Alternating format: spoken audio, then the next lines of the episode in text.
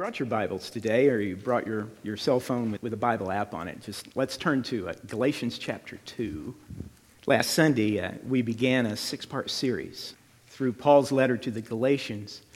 We're just seeking to summarize each chapter. As you know, Galatians, it's up there with Romans in terms of just uh, content and influence. And so, what, what I'm seeking to do is summarize the general message within each chapter. So, we're not going to be able to cover a lot of what you might consider other important issues. Uh, and so bear with me with that. We're just going to reflect on the big idea within each chapter. And there's more than one big idea, that's the problem.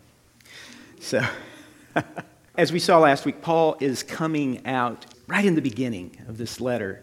He's coming out swinging, you know. Never starts his letters like this. And so there's something going on in the churches of Galatia that is causing this kind of response in Paul.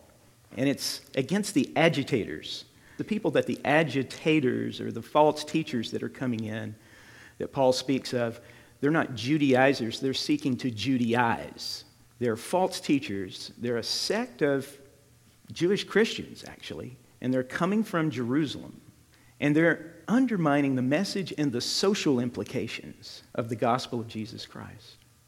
Not only the message, but the social implications of the gospel of Jesus Christ. They're coming in after Paul on his heels saying that Gentile Christians, right, and these are Christian Jews, Gentile Christians must be circumcised to be incorporated into the people of God.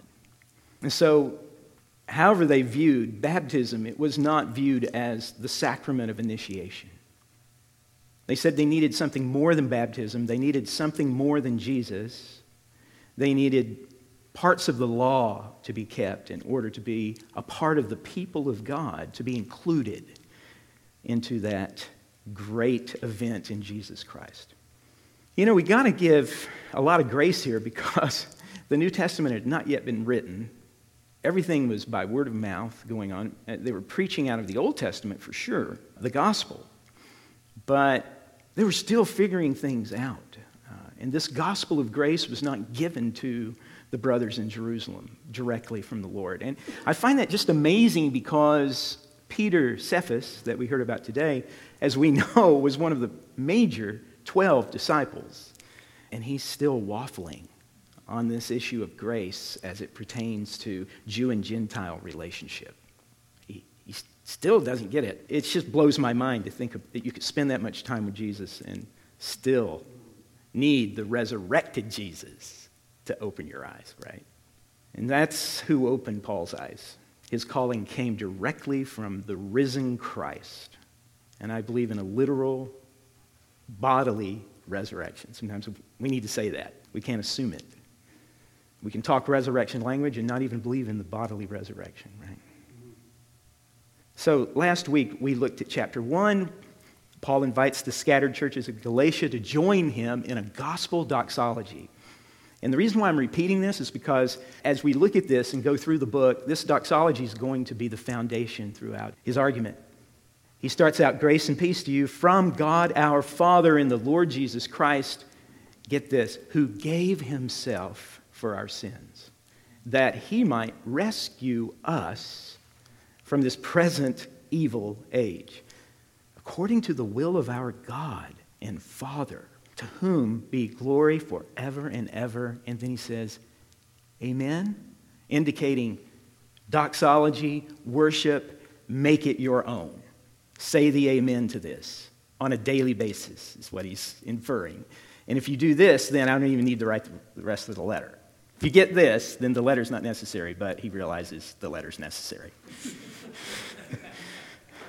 Jesus gave himself for our sins. That's, that's love language of sacrifice. Freely offering himself as the once for all sacrifice for the sin of the whole world.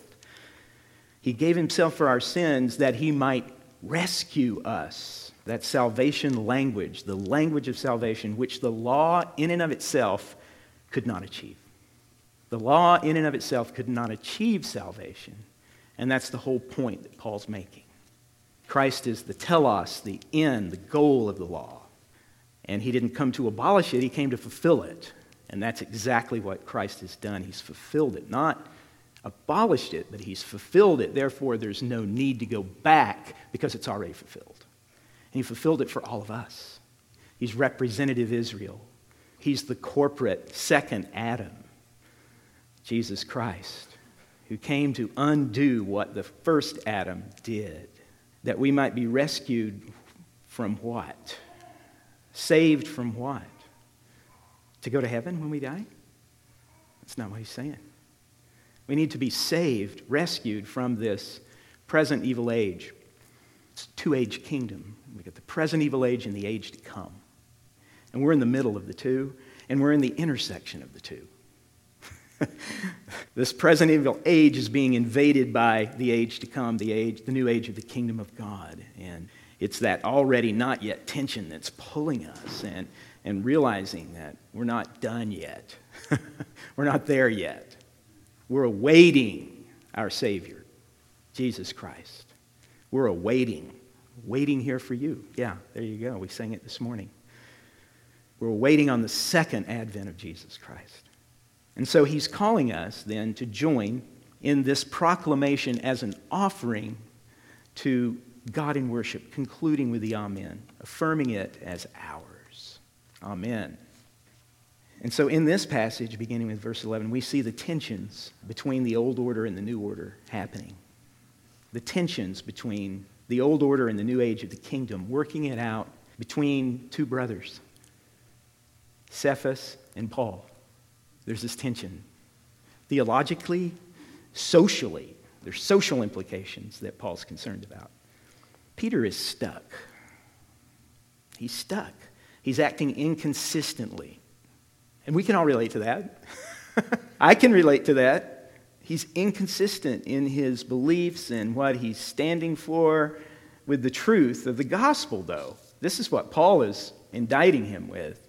You're being inconsistent with the truth of the gospel that Gentile Christians are full members of the one people of God, and that the old food regulations, which depict the social barriers, a part of the wall that was erected between Jew and Gentile, had now been broken down. He's eating with Gentiles, he's having a good time. I don't know if he's having pork, but he's with people who do, right? And this is good. This is good to set across table fellowship. Jesus started this. Jesus started breaking the social barriers down, being a friend of sinners, hanging out with prostitutes, going home with tax collectors, and calling some to be his disciples. These are all total taboos in his world. And Jesus is just breaking it down. This is what's happening here with Peter. He's reminiscing how Jesus sat with tax collectors and sinners, and he's doing the same thing.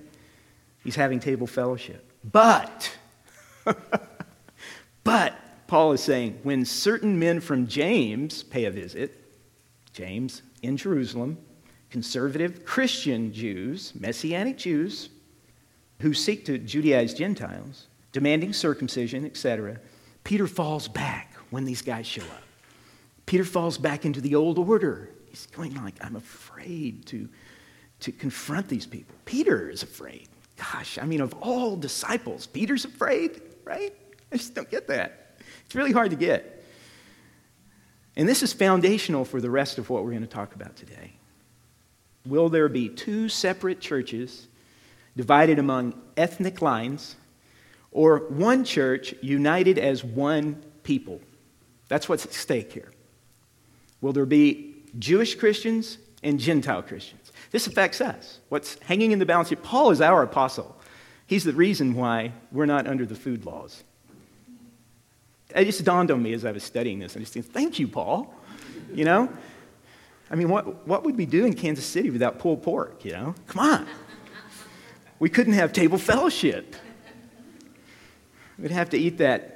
Well, I like it, but it's, uh, I was going to say God forsaken jackfruit barbecue, but yeah, have you ever had jackfruit barbecue? It tastes pretty darn good. Father Gaudier, who's a vegetarian, I took him to Char Yes, thank you. Yeah, I wanted to say food, F-U-D, because I've had it there too, and it's fantastic. But this is, this is green jackfruit, man, that's been like smoked and then sauced up and everything. It tastes almost like meat. Almost. Yeah. And so thank you, Paul. Thank you, Paul. We, we honor you today for that, that we can eat the holy pig. So what does it mean to be what does it mean to be crucified with Christ? What does it mean? Probably out of chapter 2 that this is the most the most familiar passage for us all. We just go right to that out of context a lot of times. But within the context that I've been speaking of, I think that we'll be able to get a little bit of a different angle on this. Paul is referring to his old identity. I, the ego, the ego, has been crucified. His old identity, it's going through a death. It's going through the crucifixion of Jesus Christ himself. His former life of trusting, here, here it is, faith.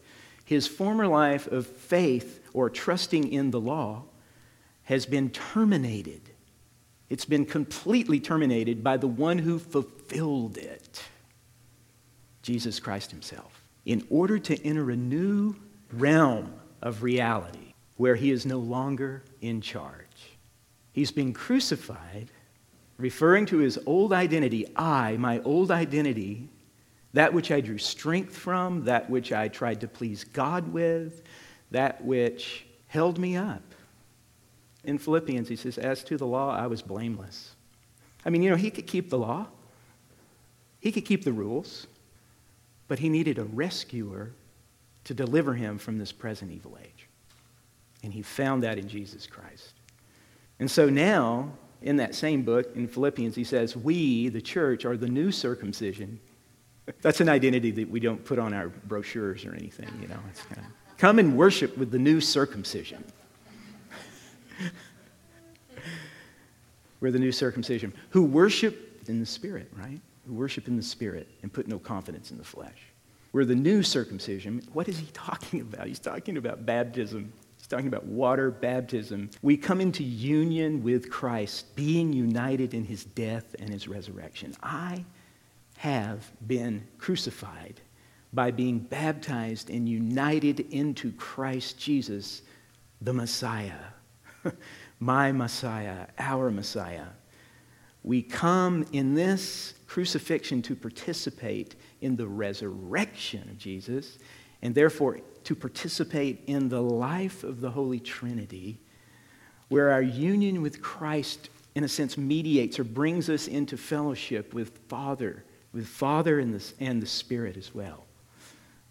We find ourselves, like Paul, embodying a message where cultural and ethnic walls, then, as a result of this, have been broken down, where we give ourselves to others in love, and in that we overcome fear, we overcome anxiety from trying to please God, because Christ has done it for us.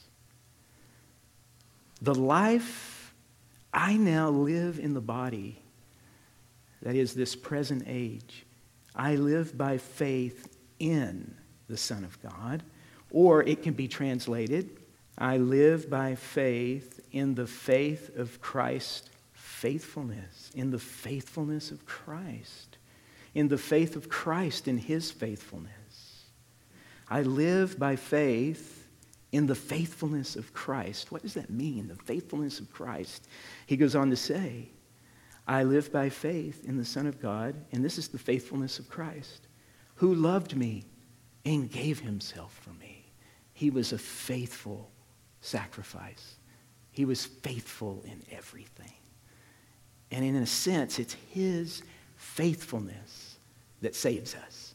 It's not my faithfulness that saves me. I'm in trouble if it is, if that's the requirement. My faithfulness. But I trust, I put my faith, I am saved by faith but not my faith alone. I am saved by my faith placed in the faithfulness of Christ. That's the way I read that and understand that. And it brings me much comfort. We place our faith in Christ's faithfulness, exhibited in his self giving love on the cross. Each moment, each day, we offer ourselves in thanksgiving for this great faithfulness you might even want to sing it. Great is thy faithfulness. You know, there it is. That song captures it. Great is your faithfulness, Lord, for me. Okay. There's more that we could say about this. There's mystical realities to being crucified with Christ. There's all kinds of ways to apply this and look at this. But I'm going to move because we just don't have the time. Number two, here's another question How is the truth of the gospel that Paul spoke about in verse 14, how is the truth of the gospel embodied then in social practices? When I saw that they were not acting in line with the truth of the gospel, I said to Cephas in front of them all, You are a Jew, yet you live like a Gentile and not like a Jew. How is it then that you force Gentiles to follow Jewish customs? Okay. Forcing others to follow Jewish customs, Paul is saying, is not acting in line with the truth of the gospel. And what I want to point out here is that the truth of the gospel has social implications. It's not just about what I believe in my head or in my heart, for that matter. Paul is saying that the outworking of what you're believing, you're inconsistent with really the truth of the gospel. You've not made up your mind what the gospel of grace is yet, Peter. Okay? How is the truth of the gospel in embodied then in social practices? That would be a question. We're not going to answer all that today, but I want you to think about it. In Paul's encounter with Peter, Paul insists that the truth of the gospel, 214, is a social reality. He's saying that the gospel must be embodied in the practices of a community that shares a common life. And that's what was going on here table fellowship partying with the Gentiles. Everything was good until Peter drew back and said, Oh, my friends are here from Jerusalem. I feel ashamed. They're not going to like me, you know? He's pulling back now and he's going like, oh, these, these are not my friends, you know. Peter was attempting to rebuild walls that had been broken down in the death of Jesus.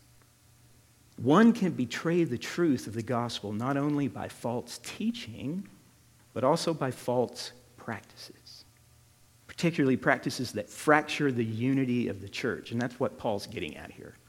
Paul's issue with Peter is not a side issue, but an issue front and center within the gospel itself. Hmm. And I think about the state of the church today, the church that we are a part of globally around the world, not just Anglican now, okay? I'm talking about all of the people of God, the one people of God, not the denominations. But you think about this the racial segregation that occurs, the classism, and other means of exclusion, other means of excluding others. Oh, it's so unspoken. I tell you what, we know what it feels like not to be welcomed. We know what it feels like to be shamed. We know what it feels like to be in a, in a group and walk in and not be acknowledged, you know, no eye contact. Uh, and you say to yourself, I'm out of here. It's hard, it's painful. It's just painful not to be received. He who receives you, Jesus told his disciples, receives me. There's something bigger going on here than us just receiving people and serving people and loving people and including people. There's something much bigger going on here. As much as you've done it to the least of my brethren, you've done it unto me. Because Jesus is the second human being. The second Adam means he's the second human being. He represents all humanity now. And so, when one member hurts, the whole body should hurt. Right? And then, how do you become a member? That's the issue here. Can you even get into club? Do you have the right zip code to go to that church? Or do you have the right zip code to go to this church? Do you drive the right car? Are you going to be embarrassed when you pull into that parking lot and you see all those Mercedes there and all that? This is classism. I despise it. I despise it because I was raised in the Appalachian Mountains and I know what it feels like to move to San Francisco and have a southern accent and be ridiculed just for the way I speak, you know? And, I, and if you think I have a little southern thing going on now, it was very twangy. It, I had the twang thing. Have you ever heard of the twang thing? That's right. Sound like Buddy Miller when he was singing, right? If you don't know who I'm talking about, you should. Okay. but all of these implications of segregation and classism and other means of exclusion, that's what we deal with today. We see denominations who denounce other denominations and black churches over here and white churches over here. Wow. We've got a lot of work to do. That's all I can say. I, I, don't have all the answers, but we've got a lot of work to do. And it begins here, right? It begins right in here in my ability to be, gosh, to come to a place where Paul sees this and I'm that passionate about it. Uh, it's, it's a conversion. It really is a conversion. I went to Fuller Seminary, where in the, uh, the School of Church Growth, they teach you, or they used to teach. that was back in the day, okay? This was in the uh, late 80s and, and early 90s. Uh, but um, they taught the homogeneous principle that churches grow best in a homogeneous cluster of people where everybody's the same. They're in the same socioeconomic, you know? And hey, what if, what if the suburbs been developed around? Uh, you know, this is, this is it. I've, I've pastored churches in the suburbs. I know what it's like in one of the richest areas of the nation, you know, in Alamo, California. And uh, I, I was the most unhappy there I've ever been.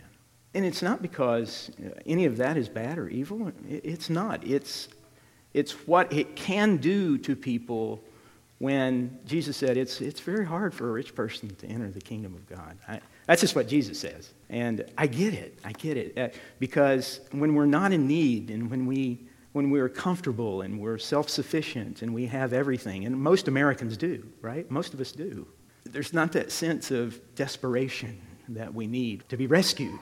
To be rescued from what? My life is comfortable. No, it's the present evil age. What?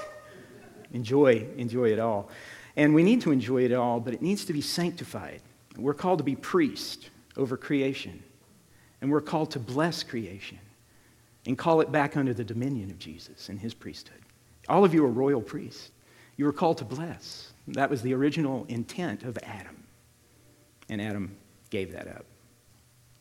Many of us in the United States owe a lot to the Anglican Church of Rwanda, who walked through this mass genocide in the 90s.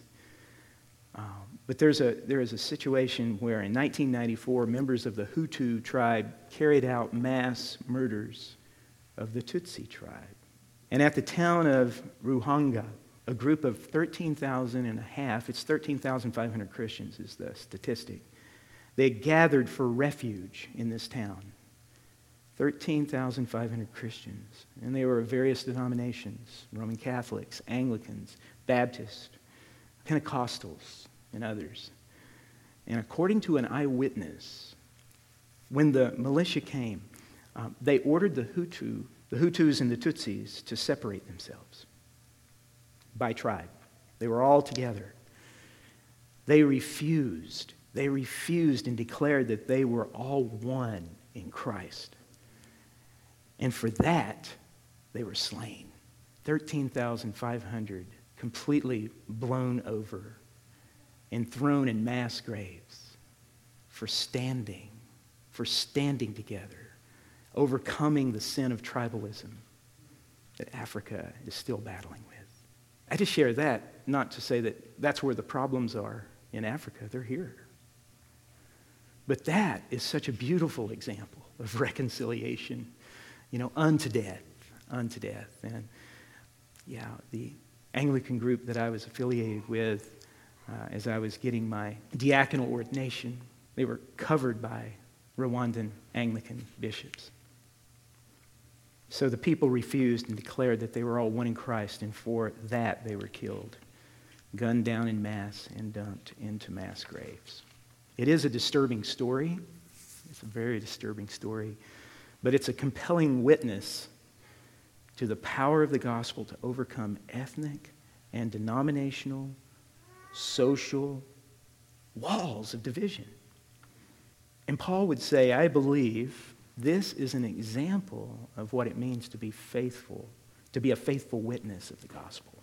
To be a faithful witness of the gospel uh, calls us to more than affirming our Nicene Creed. To be a faithful witness of the gospel calls us to more than just agreeing with the Apostles' Creed or even saying that the Scripture is the inspired Word of God. You know, well, these are all good things. But there's more. There's social implications. And we all know this. It's going to be harder to work these things out. It's going to be more challenging. Having been crucified with Christ, here it comes back to that. They preferred to die. Having been crucified with Christ, they preferred to die rather than to deny the grace of God that had made them one in Christ. And so we ask this morning what does it mean to be a faithful witness of the gospel? What does that look like for us in urban Kansas City? Yeah. We have faithful witnesses that we've sent out this week to Nigeria and to and other parts of, of, of the world. But what does it look like for us here? Because we're called on mission here, right? We're called to be missionaries here, unless we're called to be missionaries somewhere else. We're all called to be missionaries. uh, we're all called to be on mission. What does that mean to be on? You know, those of you who have, you have to have your cell phones ready because you're on call. Yeah, some of you here this morning could be on call. And there's that sense of, I can rest, but I can't rest. You know what I mean? Uh, I, am always having to be on. I have to be ready because, you know, if, if not, then I could really do some damage. Do some damage if I'm not ready. Uh, as a doctor, as a surgeon, as whatever, whatever that is. And so the same with us. We're always on call. And so that's why you know, the language of Scripture says, be on the alert, because Satan seeks to devour you in this present evil age. Be on the alert. That's why we need to be on the alert, because we're in this present evil age, awaiting our Savior, the glorious salvation of Jesus Christ. And so, to be on watch. Jesus said, watch. It's that watch, that anticipation. Uh, and then out of that, what will that produce? Uh, well, we don't know until we watch and we listen and obey. That's all it is. It's just the simple day by day, yes, Lord, I'll do that, impulse of living in love because that's how we fulfill now the law, right? Is through love. A new commandment I give to you that you love one another. That's the fulfillment. That is the summation of the law and the prophets. Jesus did it ultimately for us on the cross, and he says, I've given you an example. Not just washing your feet, but you know, he stretched out his arms on the cross and he gave himself and rescued us from this present evil age. And so we believe the prayer of Jesus will be answered. Father, I pray that they may be one. It's got to be one of the impulses of our existence here in Kansas City is that we carry that prayer of Jesus with us and pray that prayer. Father, make us one. I don't know what that looks like. I'm a little scared about it, but it's, uh, it's just like I, I know it's true and I know it's real. I, make us one. And that means there's going to be a unity in diversity. There can be no unity without diversity.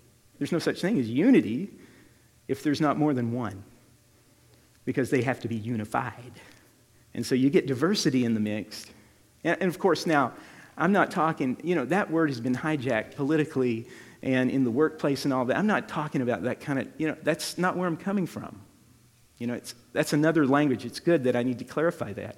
But there is a unity in diversity a diversity of gifts, a diversity of culture, a diversity of opinions and backgrounds and, uh, you know, social standing and, and vocations and physical abilities you know, intellectual abilities. I mean, there's just a diversity of people, and, and there's just so much going on in a group like this where it takes the Holy Spirit to make us one. None of us would be here without Jesus. When you come to think about it, you came this morning because Jesus has united you with his body, and we're united. Otherwise, we wouldn't hang out with each other because we would seek somewhere else that was more homogeneous. This is a very unhomogeneous church, and we're seeking, you know, we just want to make sure that it continues to grow in, in that so that everyone feels included here. And we can have table fellowship like Jesus did. And when I say table fellowship, I don't mean the Eucharist is open to those who don't know Christ and have not been baptized by Christ. That's not table fellowship. That's just hanging out, offering friendship, and being open and loving to those who are around us. That's table fellowship. Lord Jesus, we ask that we would live into the glorious implications of your gospel. Thank you for your promise that you are with us even till the end of this age. In the name of the Father, and the Son, and the Holy Spirit.